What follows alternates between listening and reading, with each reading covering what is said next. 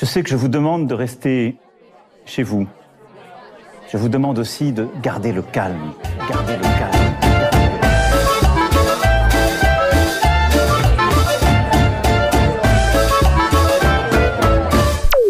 Bonjour à toutes et à tous, ici Perrine, et vous écoutez Jeunesse confinée. Pour ce nouvel épisode, j'ai eu la chance de pouvoir discuter avec Clémentine.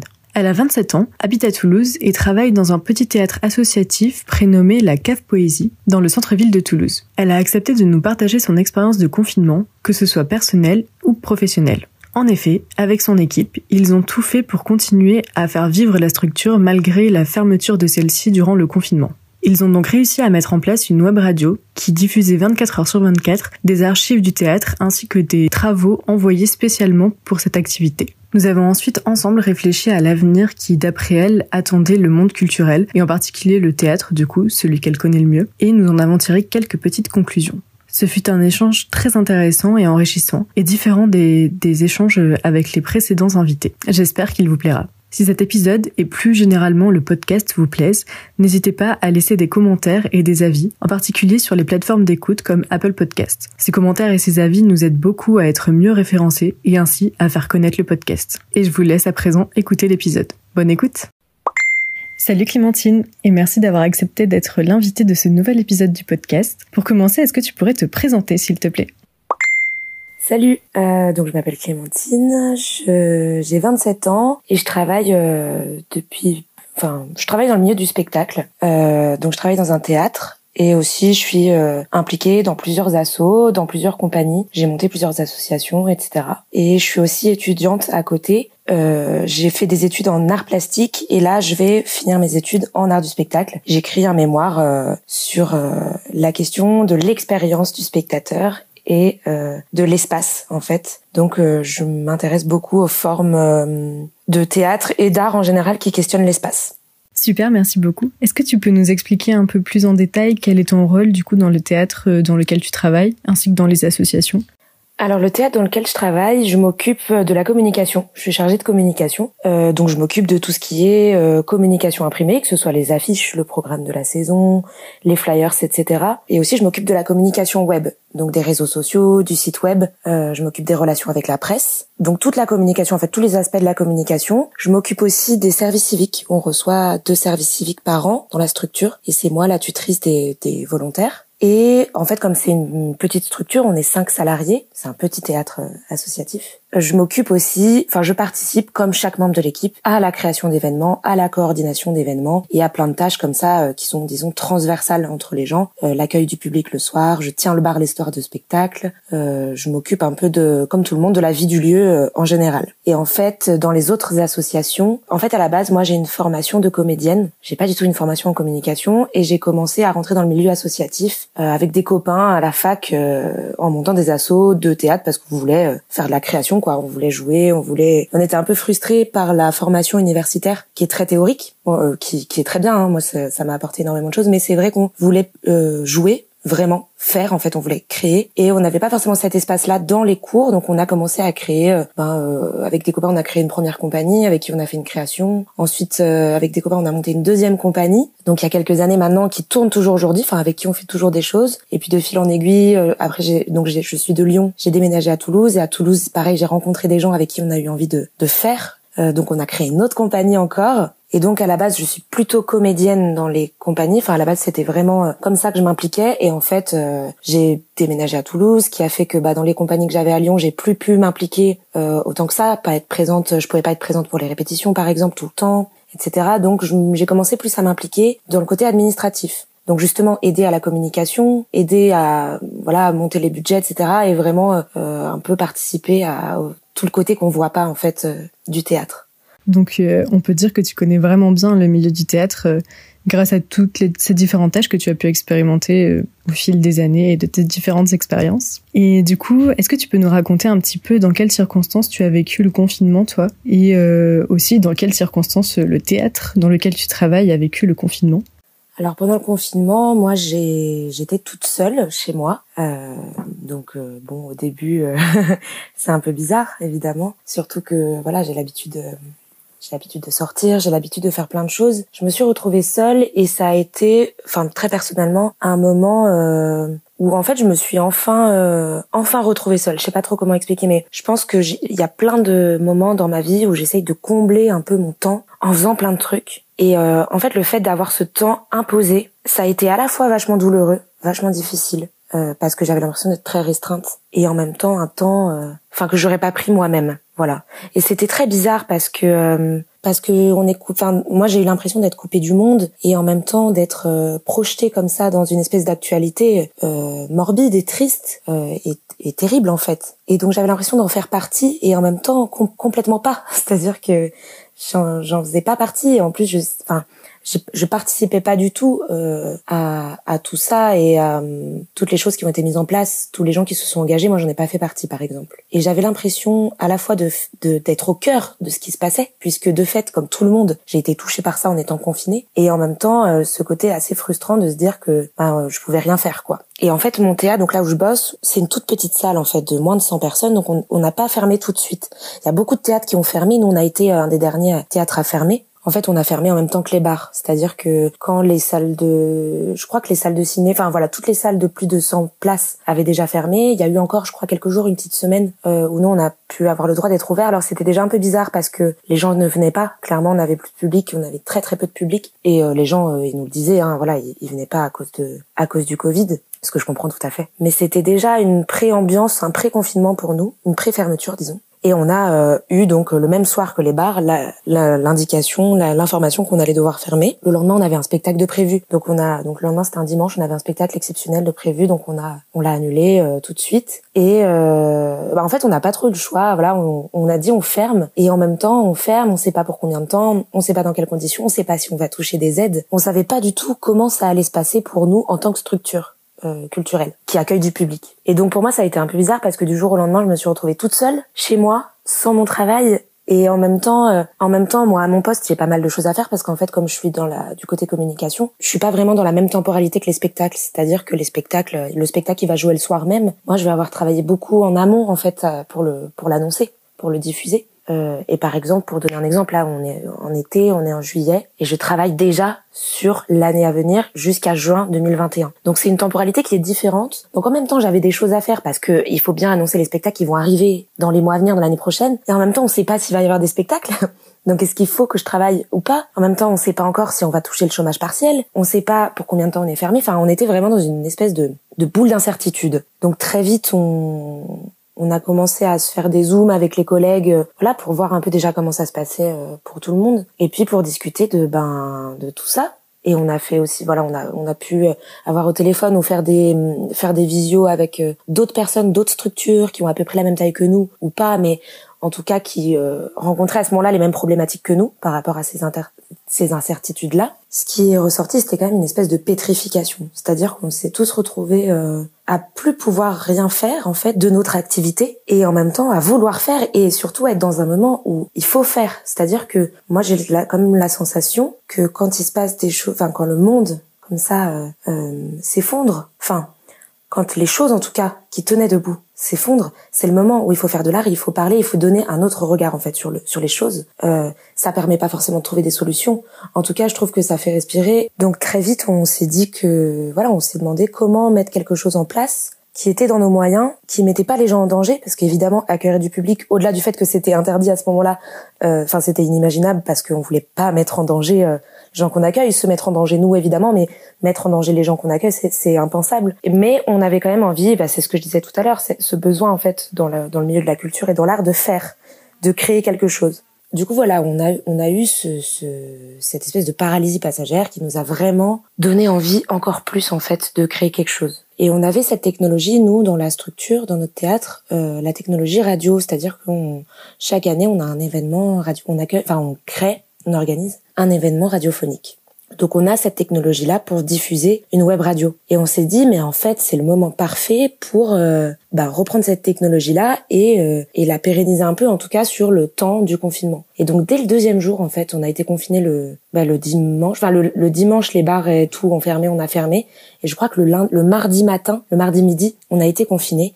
Et dès le mardi soir, on a, on a pu mettre la web radio euh, en ligne. Et ensuite, on a commencé à alimenter cette radio, donc déjà avec des archives qu'on avait nous, des archives audio qu'on avait de spectacles ou de lectures qu'on avait accueillis déjà dans le théâtre, parce qu'en fait c'est un théâtre qui, qui a 50 ans, donc il y a 50 ans d'archives énormément de choses. Euh, donc on a commencé à diffuser ça. On a aussi passé un appel à participation en proposant en fait aux gens, bah, s'ils voulaient simplement de, de nous envoyer des enregistrements, même des enregistrements faits avec un téléphone portable en fait. Nous, il nous importait euh, de proposer une qualité audio puisque finalement on a la technologie radio, mais on n'est pas euh, nous c'est pas notre métier de faire de la radio. Donc on a aussi cette faiblesse là et on s'est dit bah autant le faire à fond et en faire un truc voilà un peu participatif autant qu'on peut et que les gens euh, nous envoient ces leurs trucs quoi. Et c'était super chouette, on a créé une adresse mail, les gens nous ont envoyé plein plein de choses et c'était trop bien. Et donc on a diffusé 24 euh, heures sur 24 euh, tout le temps du confinement jusqu'au déconfinement en fait, jusqu'au jusqu'au moment où on a pu rouvrir le théâtre. On a diffusé 24 heures sur 24. On a même réussi à organiser des petits événements participatifs radiophoniques. On a fait un loto par exemple à distance où les gens ils nous appelaient au téléphone quand ils avaient euh, des kins, des doubles kins ou des cartons. Euh, on leur faisait gagner des lots. On a fait un bal à distance aussi avec plein de musiciens qui s'étaient rejoints sur une plateforme de visioconférence euh, qui jouaient tous en même temps, etc. Les gens pouvaient nous appeler pour demander des chansons. on a fait des jeux. fallait faire, fallait deviner des, des, définitions, etc. Des sortes de jeux concerts. On a fait plein plein d'événements différents on a fait d'ailleurs des scènes ouvertes radiophoniques aussi, euh, parce qu'on a l'habitude chaque mois de faire une soirée scène ouverte et, en fait on n'a pas eu envie d'arrêter. On s'est dit bah autant le faire euh, sur la radio quoi. Et on a fait ça. C'était euh, c'était top. Les gens pouvaient nous envoyer des trucs. Enfin c'était c'était trop chouette. Super, c'est vraiment c'est vraiment super génial comme idée. Je trouve que c'est assez fou en plus que vous ayez réussi à, à faire ça à 24 heures sur 24. Mais du coup, comment ça s'est présenter euh, de manière pratique parce que du coup tu dis que vous aviez euh, la possibilité de faire de la radio dans la structure mais là vous étiez chez vous. Donc euh, vous avez ramené le matériel du théâtre chez vous. Comment vous faisiez pour enregistrer et, comme tu dis vous n'êtes pas des professionnels de la radio donc j'imagine que peut-être c'était pas si facile que ça et si évident pour tout le monde. Et pour diffuser 24 heures sur 24 aussi ça a l'air d'être un travail assez énorme. Donc bon, certes, pendant le confinement, on a tout le temps qu'il nous faut, mais n'empêche que c'est quand même un projet assez assez gros quoi. Donc comment ça s'est passé pour mettre tout ça en place? Ouais, alors honnêtement, euh, c'était c'était du bricolage, hein. surtout au début où vraiment on tâtonnait, euh, il y avait plein de trucs on comprenait rien, euh, et on essayait de bidouiller un peu le truc. Euh. Après, on a on a, je pense, gagné en compétences au niveau radio au fur et à mesure du confinement, enfin clairement. Hein. Mais au début, en fait, effectivement, on a ramené le matériel. Enfin, en fait, c'est un de mes collègues qui a ramené le matériel chez lui. Euh, en fait, quand on a su qu'on allait être euh, confiné à midi le mardi, moi je suis allée au bureau récupérer euh, bah, plein d'affaires pour que je puisse euh, voilà avoir mes documents, même des trucs à la con, mais mon agenda, des, mes petits carnets de notes, etc. J'ai récupéré les trucs pour ramener chez moi. Et en fait, lui, il a tout de suite tilté. Il s'est dit mais il faut que je prenne ce matériel, on sait jamais. Je, je pense au début, il avait pas forcément l'idée très précise. On va faire de la radio, mais je pense qu'il s'est dit ça peut être bien d'avoir ce matériel-là en fait à la maison. Et donc il a ramené le matériel chez lui euh, le mardi matin. Il a appelé un de ses copains qui en fait euh, euh, donc un mec qui, qui bosse dans la radio, c'est son métier et qui nous aide chaque année justement sur l'événement radiophonique à mettre en place le flux euh, pour qu'il soit diffusable en fait sur le web. Et donc il l'a appelé et très très vite ils ont mis ça en place en fait très rapidement. Après on a eu il nous a aidé un petit peu lui aussi pendant le, le confinement. Eu beaucoup au téléphone quand il y avait des bugs. Honnêtement, il y a plein de moments où ça marchait pas. Hein. Enfin, c'était pas du tout un truc euh, clean. Euh. Mais c'est ça aussi qui était chouette en fait, c'est que c'était euh, c'était vraiment du bricolage et un truc sorti d'une part genre bon allez on le fait et, en fait après c'est lui qui avait le matériel chez lui qui avait le flux en fait. L'ordinateur était donc connecté en permanence pour lancer le flux sur les ondes sur internet en fait. Alors ça je, je m'en suis pas occupée donc je sais pas exactement mais de ce que j'ai compris il avait une sorte de playlist, un logiciel spécial et donc il construisait sa playlist en avance en fait heure par heure je crois pour savoir en fait à quelle heure va être diffusé quelque chose exactement. Et on faisait tout à l'avance en fait. On récoltait donc les, les gens qui nous envoyaient par exemple des audios. On les récoltait, donc on les écoutait nous pour savoir. De toute manière, on passait tout. On n'avait pas de, de regard particulier sur la qualité des choses qu'on diffusait. C'était pas du tout le but. Le but c'était euh, de créer un espace d'expression. Donc nous, on, n'avait absolument aucun jugement sur la qualité de, de ce qu'on recevait. Par contre, euh, on écoutait quand même pour savoir si euh, tout était diffusable. Bon, on n'a pas eu de soucis euh, en particulier, mais il aurait, on aurait pu recevoir des choses non diffusables pour plein de raisons. Et euh, ça n'a pas été le cas, donc bon. Et puis on écoutait pour savoir ce qu'on diffusait, hein, tout simplement. Et, euh, et, en fait, on créait notre playlist comme ça. Euh. et après, quand on voulait diffuser en direct, et eh ben il suffisait de coupler la playlist. Enfin, il suffisait. Je dis ça comme si c'était simple, mais on coupait la playlist et on pouvait faire une diffusion en direct, brancher un téléphone aussi. Et en fait, moi, la plupart du temps, quand j'intervenais à la radio, en fait, j'étais euh, soit au téléphone, soit euh, en visio avec euh, mon collègue qui avait justement l'ordi chez lui et qui diffusait, qui faisait la diffusion en fait. Voilà. Ça paraît, c'est vrai que ça paraît simple quand je l'explique, mais parce que moi, moi-même, j'ai pas toutes les clés, je pense, pour comprendre exactement la technique, toute la technologie qu'il y a derrière. Mais euh, on avait la chance en fait d'avoir aussi cet ami qui pouvait nous, nous guider, nous expliquer quand il y avait un bug, nous dire, bah, nous expliquer pourquoi, et même débugger le truc à distance. Et puis, euh, et puis on avait la chance de, de l'avoir déjà utilisé, c'est-à-dire que c'était pas non plus complètement étranger. Ce système de playlist, ce système de diffusion en direct, euh, on avait déjà l'habitude de l'utiliser lors de cet événement euh, qu'on accueille chaque année. Et donc du coup, au niveau du contenu, tu as parlé de, de captation sonore de pièces qui étaient passées dans votre théâtre. Tu as parlé de d'événements qui avaient été mis en place, comme le loto, euh, le bal aussi, toutes ces choses. Et après, tu parles d'audio que les personnes vous ont envoyé. Mais du coup, c'était c'était quelle sorte de contenu qu'il y avait dans ces audios? Est-ce que c'était euh, les gens qui racontaient leur confinement ou est-ce que c'était plus des choses artistiques euh, comme je sais pas, des textes qu'ils auraient écrits, des poèmes, des choses comme ça. Enfin, je, je sais pas, j'imagine plein de choses, mais du coup, je me demande un petit peu quelle forme ça prenait. Ouais, il y avait plein plein de trucs différents. Il y avait euh, effectivement, il y avait des gens qui racontaient leur confinement. Euh, il y avait aussi des gens qui nous envoyaient des lectures de poèmes. Euh, beaucoup de gens qui nous envoyaient de la musique, des morceaux, des, des compositions, par exemple quand ils s'étaient enregistrés. Ouais, il y a eu plein plein de plein plein de choses différentes, mais tout ça en fait, tout ça, plein de trucs artistiques, des choses qui se voulaient moins artistiques, qui se voulaient peut-être euh, plus de l'ordre du, du, carnet de bord ou des choses comme ça. Euh, et en fait, on essayait d'adapter euh, suivant les moments de la journée pour la diffusion. Il y avait des choses, enfin ça je sais pas trop comment expliquer, mais c'est vrai qu'il y avait des choses qui se prêtaient plus à la soirée, l'ambiance de la nuit, par exemple, qu'on diffusait dans la nuit. On a notamment euh, fait une émission érotique euh, à minuit. Euh, on a fait, on avait de la philosophie plus dans la journée, par exemple. On a eu des critiques de cinéma. Et effectivement, ouais, je t'ai pas parlé de ça, mais c'est vrai qu'on a créé une émission euh, érotique qui s'appelle euh, Touba Touba classé X, donc qui, qui avait lieu, enfin qu'on diffusait la nuit et qui était en fait, comment expliquer?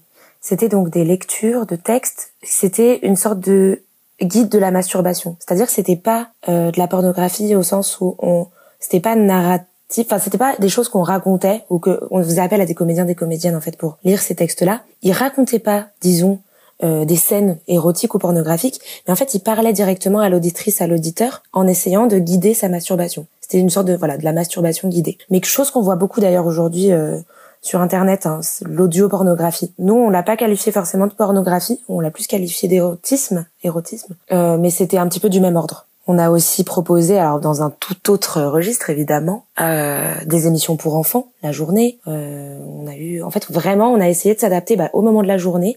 On a eu une grande réflexion en fait sur la grille de programme en se disant, voilà, là on veut mettre une émission pour enfants. À quelle heure c'est le plus propice en fait À quelle heure c'est le plus utile Donc on s'est dit entre 15 et 16 heures, voilà, au milieu de l'après-midi, quand euh, les enfants, voilà, ils ont fini peut-être une activité qu'ils avaient fait euh, dans la journée. Enfin, on a eu toute une toute une réflexion sur euh, sur la grille de programme qui était très chouette aussi. C'est un truc que nous dans notre métier, on s'était jamais questionné là-dessus. C'est-à-dire que on a des spectacles pour enfants, ça peut arriver. C'est la journée, c'est à 15-16 heures. Et en fait, après, les spectacles, c'est le soir. Mais il n'y a pas cette différence-là d'horaire dans la journée. Et nous, on s'est dit, mais qu'est-ce qu'on, par exemple, qu'est-ce qu'on diffuse le matin au réveil? Qui est la personne qui va allumer euh, la radio au réveil et qu'est-ce qu'il a envie d'entendre cette personne-là, en fait? Et pareil, euh, le midi ou le soir, à l'heure de faire le repas, par exemple.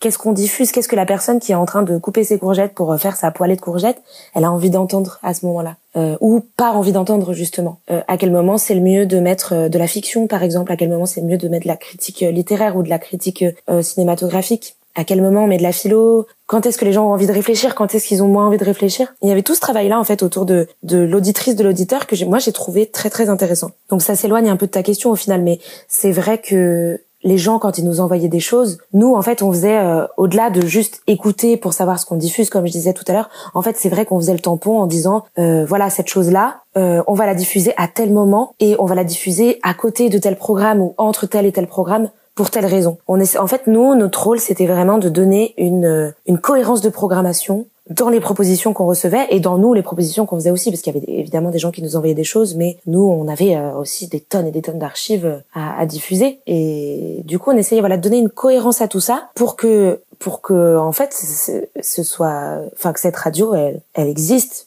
au-delà du fait de simplement exister, qu'elle existe philosophiquement, en fait, esthétiquement, qu'elle qu'elle soit elle-même une sorte d'œuvre et une création. Ouais, donc le contenu était quand même super varié et, c'est super cool d'ailleurs. Et pour en revenir à ce que tu disais sur l'émission euh, de, de guide de masturbation, sur l'émission érotique dont tu parlais, c'est vrai que ça me fait penser, euh, j'imagine que tu connais sûrement euh, les podcasts Vox et Cox qui sont du coup exactement dans le dans la même optique. Je trouve ça super intéressant comme concept, super cool. Et euh, du coup, c'est super chouette que vous ayez réussi à mettre ça en place. Et euh, ouais, du coup, je me demandais euh, pour euh, les émissions que vous mettiez en place, vous faisiez donc souvent appel à des acteurs de votre théâtre ou que vous connaissiez?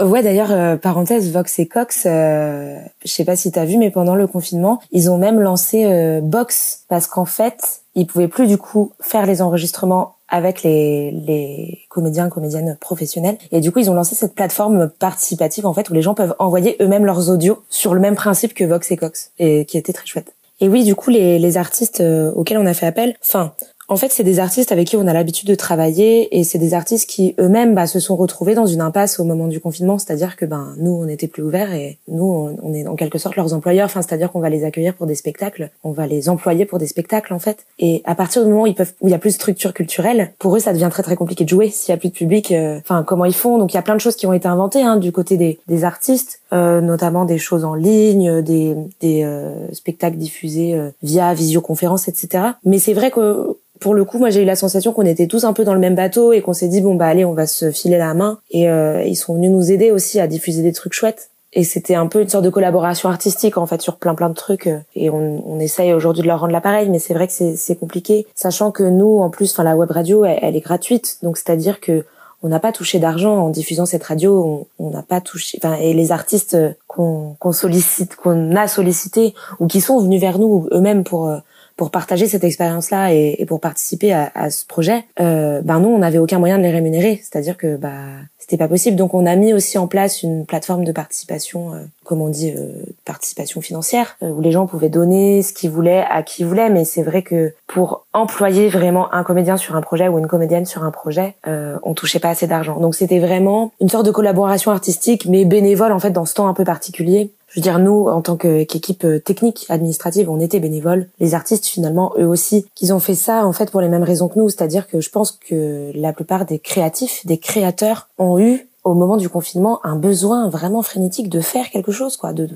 de créer euh, encore une fois parce que je trouve que c'est une manière en fait de d'appartenir au monde c'est une manière de et de lire le monde. Et pour plein de personnes si on enlève l'art en fait euh, on comprend plus rien de ce qui se passe. C'est une manière de voir le monde en fait euh, d'utiliser l'art c'est une manière de comprendre le monde. Et pour plein de gens c'est c'est comme ça qu'ils appartiennent au monde. Je sais pas si c'est très clair ce que je dis mais et donc il y a plein d'artistes qui sont venus vers nous et on a senti qu'il y avait ce truc là aussi de de, de voilà nous c'était pas notre job de faire de la radio les artistes c'est pas forcément leur job de faire de la radio non plus et et en même temps on s'est dit bah pourquoi pas tenter le truc et on voit ce que ça donne, quoi. Sans pour autant, euh, voilà, dire qu'on change de job et que d'un coup on devient, on fait de la radio, quoi. Mais ouais, il y a plein d'artistes euh, qui ont participé, euh, qui sont en fait des, artistes qui nous suivent depuis un moment, qui participent à, qui participent à nos projets, qui connaissent bien cet endroit, qui connaissent bien l'équipe et qui et qui partagent les mêmes envies. J'ai pas envie de dire les mêmes valeurs parce que pour moi c'est un mot qui veut un peu rien dire et où on peut mettre plein plein de choses. Et ce serait très compliqué pour moi de le définir maintenant mais euh, les mêmes envies en tout cas euh, qui veulent dégager les mêmes choses qui veulent euh, appartenir au monde de la même manière finalement un peu. Et on a eu aussi évidemment hein, des artistes qui pour le coup nous suivaient pas depuis longtemps qu'on connaissait absolument pas et avec qui ça a été une première expérience d'échange et avec qui c'était très chouette. Il y a plein de personnes avec qui on a commencé une collaboration comme ça en fait c'est super intéressant ouais, ce que tu racontes, mais c'est vrai que c'est assez logique pour des personnes qui ont l'habitude de créer et de se produire assez régulièrement, de, bah, de vouloir occuper ce temps qui est un peu mort du coup, parce que bah, comme tu dis, euh, ils se retrouvent enfermés chez eux, ce dont ils n'ont pas l'habitude de faire. Et, euh, du coup, tu parles un peu du, problème financier derrière tout ça. Justement, euh, il me semble que tu as dit au début que vous étiez en chômage partiel, ou en tout cas que vous l'avez peut-être été à une partie du confinement. Et enfin, au niveau de la structure, des subventions, des choses comme ça, est-ce qu'il y a eu des, des aides ou des choses qui ont été mises en place euh, spéciales dans le domaine de la culture? Je sais pas du coup si ça existe vraiment ce genre de choses euh, de manière euh, enfin dans l'urgence quoi si ça se met rapidement en place mais et pour les acteurs justement aussi est-ce que tu sais un petit peu comment ça s'est passé? Alors ouais, nous on a touché effectivement le chômage partiel euh, bah, à peu près tout le temps où on a été fermé, étant donné qu'en fait on n'avait plus aucune activité et que en fait nous par exemple, hein, je, dis ça, euh, mais c'est pas du tout pareil dans toutes les structures, mais nous notre entrée d'argent principale c'est euh, les subventions publiques, mais aussi la billetterie et le bar. On a un bar en fait dans la salle de spectacle et euh, et ben déjà on a plus de billetterie et plus de bar, ce qui euh, enlève en fait énormément d'argent dans le dans l'entrée d'argent qu'on a d'habitude. On a aussi moins de sorties d'argent, c'est-à-dire qu'on ne va plus payer d'artistes. On va plus faire de cachets puisqu'on ne diffuse plus de spectacles. Par contre, on a quand même les membres de l'équipe à payer. Donc voilà, il y a eu un comme ça une sorte de, chamboulement dans tout le budget euh, qu'il a fallu, euh, bah, il a fallu tout recalculer. On a la chance dans la structure où je suis d'avoir euh, une personne qui s'occupe de l'administration et, et, qui décèle et comprend très bien les, les enjeux qu'il y a derrière les subventions, qu'il y a derrière les budgets, qu'il y a derrière euh, ben, toutes ces, tous ces petits euros euh, de la billetterie, du bar, etc. Euh, on a eu droit au chômage partiel, ce qui nous a euh, sauvé les miches quand même. Il y a beaucoup de structures qui n'ont pas eu le droit pour plein de raisons, parce que euh, tout dépend de la du structure de, de, de la, enfin de pardon de, du statut de la structure. Dont une, une association, donc les associations, elles ont été soutenues. On a eu des subventions, enfin on a touché des aides après quand on a rouvert aussi pour combler un petit peu le le trou qui avait été créé par cette période-là. Euh, mais il y a plein de structures évidemment où où il n'y a pas eu ces aides-là. Et je pense euh, notamment aux intermittents. Tu parlais des artistes, euh, des acteurs. C'est vrai que pour eux c'est différent par exemple. Les intermittents, eux, ont pas touché le chômage partiel. Ils ont, ils ont, enfin, il y a eu d'autres choses qui ont été mises en place pour eux, mais c'est vrai que c'est encore une, c'est encore différent.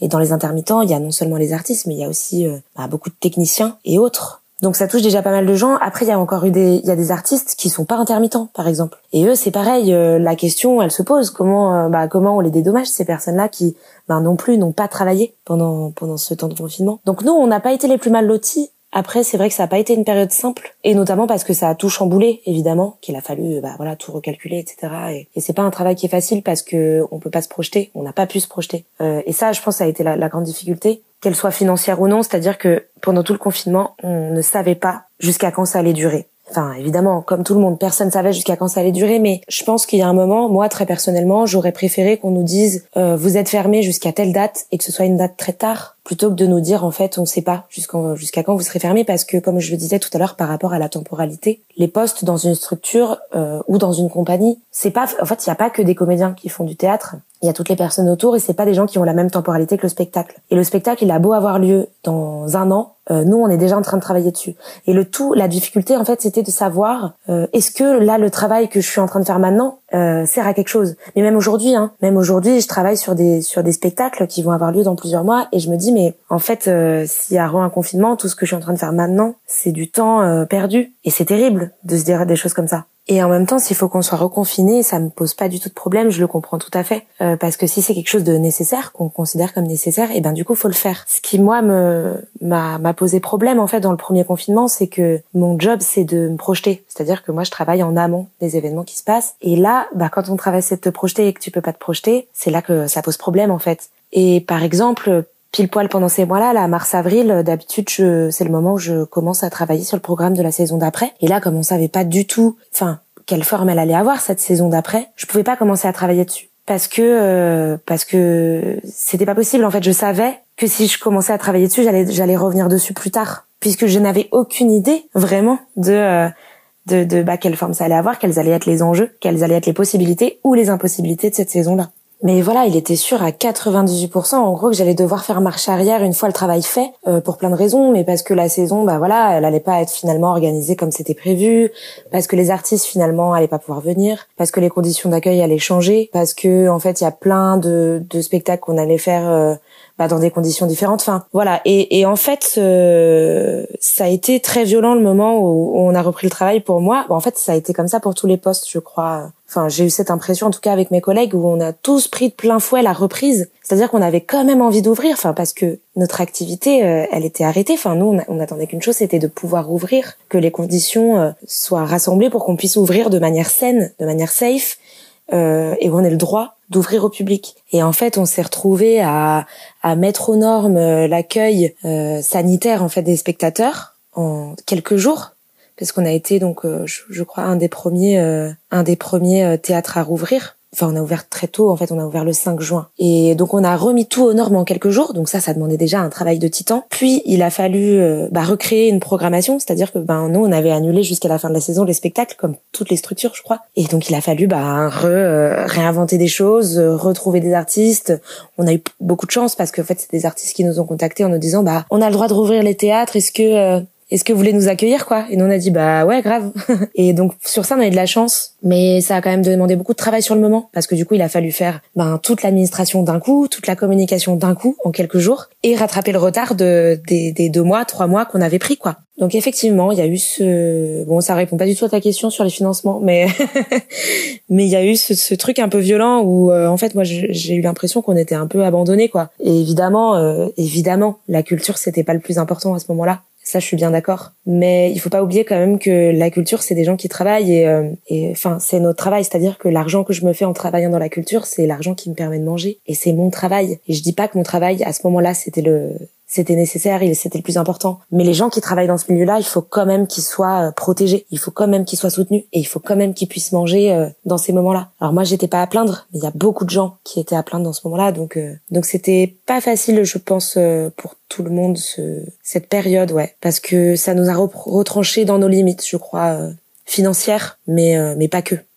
Bah justement, tu fais très bien la, transition avec la prochaine question que je voulais te poser, c'est-à-dire euh, que je voulais te demander comment s'était passé le déconfinement, que ce soit pour toi personnellement du coup et pour la structure dans laquelle tu travailles, et euh, justement quelles ont été les, les, les, choses que vous avez dû adapter au niveau des spectacles, au niveau de l'accueil du public, euh, enfin quelles ont été les mesures que vous avez dû prendre et, et celles qu'on vous a imposées aussi, parce que j'imagine qu'il doit y en avoir. Donc comment est-ce que ça s'est passé un petit peu toute cette organisation et, et comment tu l'as vécu? Ben, le déconfinement euh, a été euh, très ambivalent. C'est-à-dire que ça a été à la fois, bah, comme je le disais, euh, très violent euh, je suis passée vraiment d'un moment où euh, bah voilà je fais de la radio avec des copains parce que ça me plaît parce que c'est drôle et, et, en même temps j'ai cette petite inquiétude sur mon travail mais euh, pour l'instant je sais pas quand ça va reprendre. Et le moment où bah du jour au lendemain euh, coucou c'est nous faut travailler et il y a quatre fois plus de taf qu'avant. Et et c'est des trucs qu'on sait pas faire aussi parce qu'il y a plein de trucs bah notamment pour mettre aux normes l'accueil du public nous c'est enfin c'est pas notre job en fait. On malheureusement on sait accueillir du public mais pas en période de crise sanitaire c'est ça le truc. Donc on a reçu des comment dire recommandations, des obligations, enfin des choses à mettre en place en fait de la part du gouvernement, bah notamment évidemment le port du masque, euh, le fait que les gens soient installés un siège sur deux, euh, enfin voilà toutes les mesures qu'on retrouve dans beaucoup de lieux qui accueillent du public. Donc ça, il a fallu qu'on les mette en place euh, un peu tout seul. Alors on a quand même pu voilà demander à la médecine du travail, etc. comment mettre en place ces choses-là, parce que voilà. Et puis est-ce qu'on les fait bien? Parce qu'au final, nous on reçoit les, les, choses à mettre en place, mais on sait pas trop si on le fait bien. Donc il y a eu ce truc super violent au début euh, de, de, surcharge. Enfin, je sais pas si c'est vraiment de la surcharge, mais en tout cas de beaucoup de travail d'un coup, très violent. Et en même temps, tout ce truc aussi de bah ça fait deux mois et demi que t'es chez toi et d'un coup euh, tu sors et euh, t'as pas de transition en fait. C'est pour ça que je dis que c'était violent. En fait, c'était brutal. Et en même temps, il y a eu ce truc de l'autre côté où nous, mais on attendait qu'une chose, c'était de recevoir du public et de revoir du monde et de, tu vois, de pouvoir retourner au spectacle. Et c'est une chose que les gens nous ont rendue, c'est-à-dire que nous, dès qu'on a rouvert nos portes, ben euh, voilà, il y avait une liste d'attente et, euh, et les gens étaient au rendez-vous et, et c'était trop bien. Enfin, franchement, le premier spectacle qu'on a euh, qu'on a proposé quand on a rouvert, c'était un concert. Et le premier soir où on a rouvert, d'habitude dans l'équipe, on n'est pas tous là pour un soir de spectacle parce qu'on a on travaille la journée et on se répartit les soirées. En fait, on chacun on, on a en charge, on prend en charge une soirée, un spectacle par semaine pour l'accueil du public et la fermeture après le spectacle, etc. Et là, on était tous là parce que Bon, déjà parce que euh, il y avait besoin de plus de monde pour pouvoir respecter les mesures qu'on mettait en place, notamment de placer les gens, euh, de, de ne pas manipuler d'argent au bar, donc d'ouvrir une caisse spéciale hors du bar pour que les gens en fait qui servent au bar n'aient pas besoin de manipuler la monnaie. Donc voilà, on a mis en place plein de petites choses comme ça qui demandaient qu'on soit plus nombreux lors des soirées. Et donc la première soirée, on s'est retrouvés tous là euh, à ouvrir au public. Et en fait, en vrai, c'était, euh, en vrai, c'était un peu magique. Moi, j'ai eu, euh, j'ai eu le track, c'était marrant. Et, et vraiment, j'ai eu un moment de, de, nostalgie quoi. À ce moment-là, je me suis dit mais en fait, ouais, j'ai retrouvé la sensation de quand je faisais du théâtre, quand j'étais comédienne, où j'avais ce, ce trac là avant le spectacle et je me suis dit c'est marrant. Maintenant, je ne joue plus et pourtant j'ai toujours cette sensation qui m'est familière en plus, et qui est toujours étrangère, chaque fois différente, mais qui finalement euh, que je retrouve finalement. Et ça m'a fait du bien et je pense que ça a fait du bien à toute l'équipe et ça a fait du bien aux gens qui étaient là aussi de voir qu'ils pouvaient retourner au spectacle et que nous on était prêts et prêtes à, euh, à suivre les règles qui était imposé je pense que les gens ont été rassurés aussi de voir qu'on n'y mettait pas de mauvaise foi. C'est-à-dire que on n'a pas rouvert euh, juste pour ouvrir et pour faire plein d'argent. C'était pas du tout ça le truc. Et euh, de toute manière, c'est pas possible. Mais justement, je pense que les gens, ils ont été rassurés de voir qu'on n'enfreignait pas les règles en se disant oui, bon, euh, une ou deux personnes de plus, ça change rien. Que non, non, nous, on respectait bien ça et que s'ils venaient au spectacle, ils venaient dans des conditions, dans des bonnes conditions sanitaires. Et, euh, et, en fait, l'ambiance, elle a été euh, trop géniale, quoi. Les gens ont bien respecté les règles, bien gardé le masque et tout. Moi, j'avais un peu peur de ça. J'avais un peu peur que, bah voilà, que ce soit un peu festif et que les gens, bah, ils oublient les gestes barrières, par exemple, et, et que ce soit problématique. En fait, ça n'a pas du tout été le cas. Les gens, ils ont été hyper respectueux des règles, mais aussi du travail que nous, on a fourni pour pouvoir ouvrir nos portes. Et donc euh, voilà, il y a eu vraiment ces deux côtés du déconfinement. Je pense que vraiment professionnellement, ça a été plutôt positif parce que parce que c'était génial de reprendre de l'activité quoi. Enfin vraiment euh, c'était c'était incroyable et au niveau personnel, je pense que ça a été plus difficile, il y a beaucoup de gens qui ont mal vécu le confinement. Moi je pense qu'au final ça allait, j'étais j'étais pas mal lotie quoi. Je faisais des trucs qui me plaisaient mais vraiment au, moment du déconfinement, euh, j'ai eu l'impression que qu'on me poussait dans l'océan et qu'on me disait bah vas-y nage quoi et démerde-toi. c'était un peu ça le le truc. Et donc du coup, si j'ai bien compris, la web radio que vous aviez mis en place a été, enfin, elle a pris fin avec euh, la fin du confinement. Et c'est pas un projet du coup qui, qui vous a donné envie justement de créer quelque chose comme ça sur le long terme dans votre dans votre structure ou, ou de faire plus souvent des émissions radio, des choses comme ça?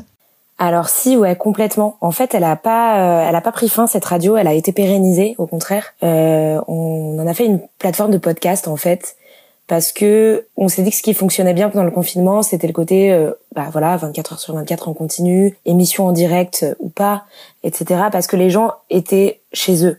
Enfin, à la sortie du confinement, on s'est dit bah voilà, les gens ils vont reprendre un rythme de vie euh, qui va être plus fidèle à celui d'avant, donc ils vont retourner au travail, ils vont pas forcément être chez eux, ils vont pas forcément se dire ah bah voilà, je vais allumer la radio et je vais écouter ce qui se passe. Ils vont plus être en recherche de choses précises, c'est-à-dire que quand ils vont aller écouter quelque chose, ils vont vraiment euh, chercher à écouter une chose très précise. Et on s'est dit que ça correspondait plus au format podcast. Donc on a créé ça, en fait, on a créé une plateforme sur laquelle on retrouve les choses qui ont été diffusées sur la radio euh, et où on met aussi des choses aujourd'hui on continue d'enregistrer, par exemple des concerts ou des spectacles qu'on accueille, on continue à les enregistrer. Des fois on les diffuse en direct et des fois on les enregistre et ensuite on les met euh, à disposition sur la plateforme de podcast. Donc non non ouais c'est un truc qui a été pérennisé, c'est un truc qu'on va sûrement développer un peu plus. On, on continue à avoir notre événement chaque année. Euh, notre événement radiophonique. On va sûrement faire d'autres. Et euh, c'est un truc qu'on a vraiment envie de développer. On a investi là dans du matériel pour euh, bah, pour pouvoir pérenniser ça et que ce soit justement moins du bricolage. et, euh, et, on va essayer de se faire coacher un peu par des gens qui connaissent quoi. Voilà, en fait c'est pas un truc qu'on a abandonné complètement et en même temps c'est un truc qu'il faut repenser parce que le format radio 24-24 se voilà correspondait bien au, au, confinement et même pour nous à, à, à tenir aujourd'hui ce serait pas possible avec notre travail qui a repris euh, et ça reste quelque chose de secondaire, c'est-à-dire que c'est pas notre travail donc ça reste une passion et, euh, et malheureusement on n'a pas le temps de que ça garde la même forme. Mais en même temps c'est pas mal parce que l'imaginer sous forme de podcast ça permet aussi de nouvelles choses, plein plein de choses différentes. C'est pas du tout pareil qu'une radio euh, en continu et en direct. Donc on va voir aussi ce que ça nous apporte, ce que ça nous propose comme comme possibilité. Et, du coup, c'est, est-ce que tu pourrais donner le nom de la plateforme euh, si ça intéresse certaines personnes d'aller écouter peut-être euh, ce qui a été diffusé sur la radio? Et donc, du coup, si j'ai bien compris, vous avez enregistré toutes les émissions et elles sont maintenant disponibles euh, sur cette plateforme, c'est ça? Ouais. Alors la plateforme, en fait, c'est sur SoundCloud et ça s'appelle Radio Cavpo.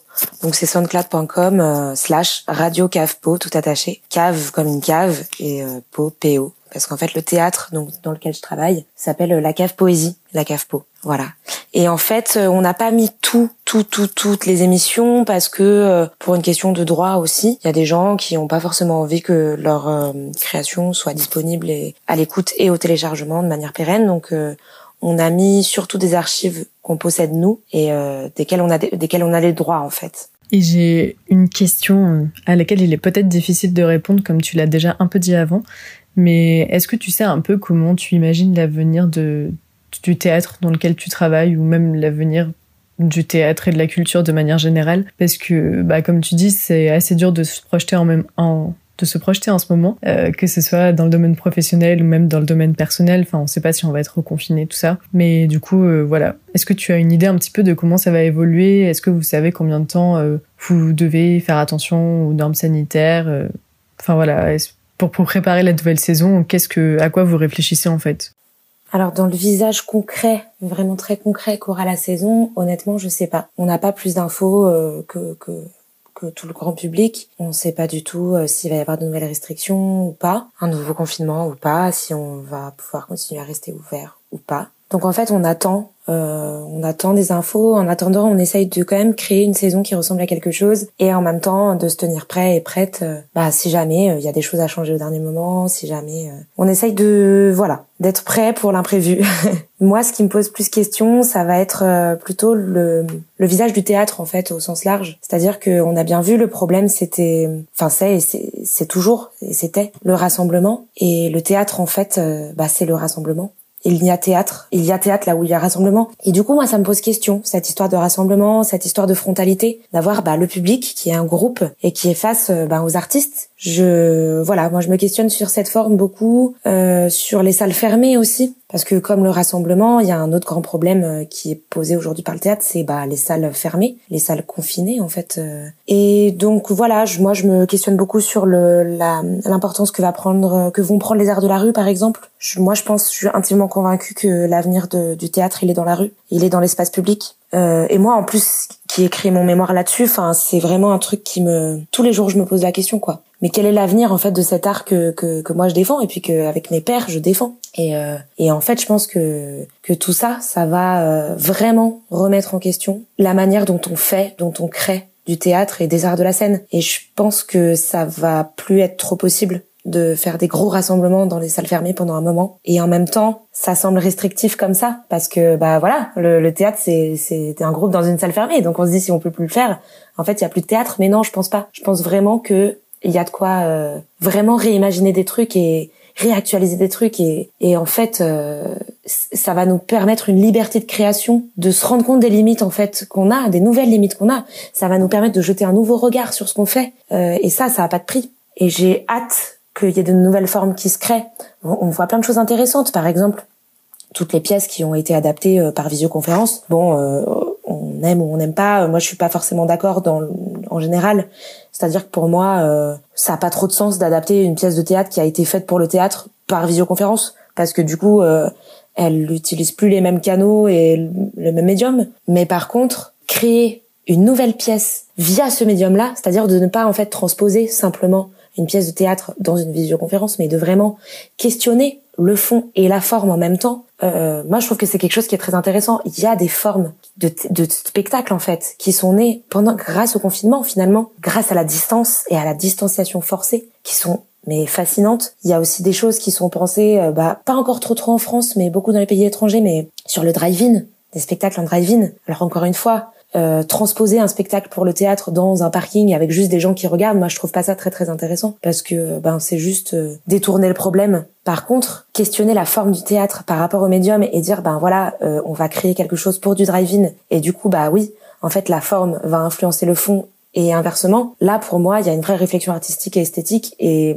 et là ça devient intéressant quoi. Et on n'est plus dans l'évitement du problème, on est dans la prise de possession du problème et dans dire bah voilà en fait le problème euh, c'est plus un problème, c'est quelque chose qui va me permettre de créer des, des nouvelles choses qui sont incroyables quoi. Il y a plein de formes comme ça qui sont possibles. Là j'en cite deux, mais euh, il y en a il y en a des milliards. Il y a des milliards de choses possibles. Bah, il y a la radio, on en a parlé voilà pendant pendant mille ans tout à l'heure, mais mais la radio, c'est une de ces choses-là. Pareil, transposer, euh, voilà, diffuser une archive. Moi, je trouve ça, je trouve ça chouette de diffuser des archives. Mais les moments, euh, enfin les moments de grâce qu'il y a eu à la radio sur Radio Cafpo, c'était euh, quand il y a des artistes qui ont pris possession de ce médium-là et qui ont dit, bah en fait, je vais écrire et performer un truc pour la radio. Et c'est ça qui était incroyable, quoi. Donc pour le coup, l'avenir des structures culturelles, je sais pas trop. c'est c'est assez flou. Et malheureusement, on n'a pas assez d'infos pour pouvoir se projeter. Mais, voilà, je pense que ça nous permet de, questionner en tout cas ce qu'on fait, de poser un nouveau regard dessus, de, de bouger nos limites aussi, de se dire bah voilà, ça c'est plus possible, mais du coup on va inventer des nouveaux trucs pour que ça soit quand même possible quoi. Hmm. Peut-être que finalement ce confinement aura eu du bon pour le pour le domaine artistique et que ça va pousser à de nouvelles formes, de nouvelles formes de création, de, de une évolution plus rapide de la chose qui sait C'est vrai que c'est assez, c'est assez excitant dans un sens de penser à ça et de se dire que bah, peut-être que dans quelques années, euh, il y, aura plein de nouvelles choses et que ça ressemblera, enfin certainement que ça ressemblera pas du tout à ce qu'on a connu avant, mais c'est vrai que c'est assez intéressant d'imaginer la chose et, et on pourra le comparer dans quelques années peut-être avec ce que c'est vraiment devenu. Et du coup, je me demandais aussi qu'est-ce que tu retiens de cette période de confinement? Euh, Quelles sont d'après toi les leçons à tirer, que ce soit personnellement ou professionnellement, enfin pas professionnellement, professionnellement et collectivement aussi, de, de toute cette expérience C'est une question hyper dure.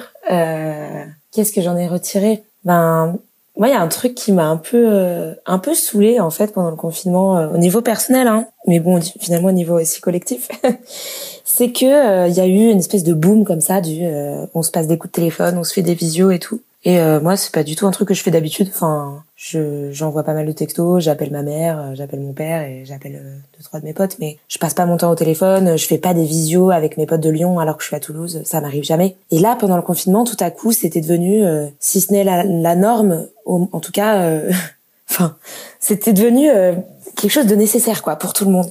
Et je me suis retrouvée à skyper des gens que je skype jamais et que à qui j'envoie même jamais de textos ou dont j'ai jamais de nouvelles que j'adore hein, des gens que j'adore mais que j'ai avec qui j'ai pas l'habitude d'échanger tous les jours. Et ça m'a un peu saoulé cette espèce d'hypocrisie un peu euh, oh bah euh, tout le monde s'inquiète pour tout le monde et du coup bah je t'appelle pour prendre de tes nouvelles et parce que en même temps j'ai rien d'autre à foutre. Et, euh, et je pense qu'on s'inquiétait pas pour les bonnes personnes. Il y a plein de fois où euh, moi les gens ils m'appelaient bah c'est très sympa mais mais moi il y a pas de souci je le je le vis pas mal quoi. Appelle tes grands-parents appelle ta grand-mère qui est toute seule appelle ton père qui est tout seul Enfin, il y avait un truc comme ça, euh, c'était devenu une espèce de nouvelle norme sociale et qui était tout aussi aliénante que plein d'autres en fait et qui moi m'a vachement pesé et, euh, et je retire la leçon que franchement les normes sociales euh, bah elles naissent et elles disparaissent comme ça et et il faut pas s'y fier quoi. Enfin vraiment moi j'ai eu la sensation euh, qu'on enfin qu'on me l'imposait mais du jour au lendemain quoi. Je sais pas si ça répond trop à ta question, mais en tout cas, euh, les autres leçons que j'ai retirées, bah, ça revient à ce que je disais.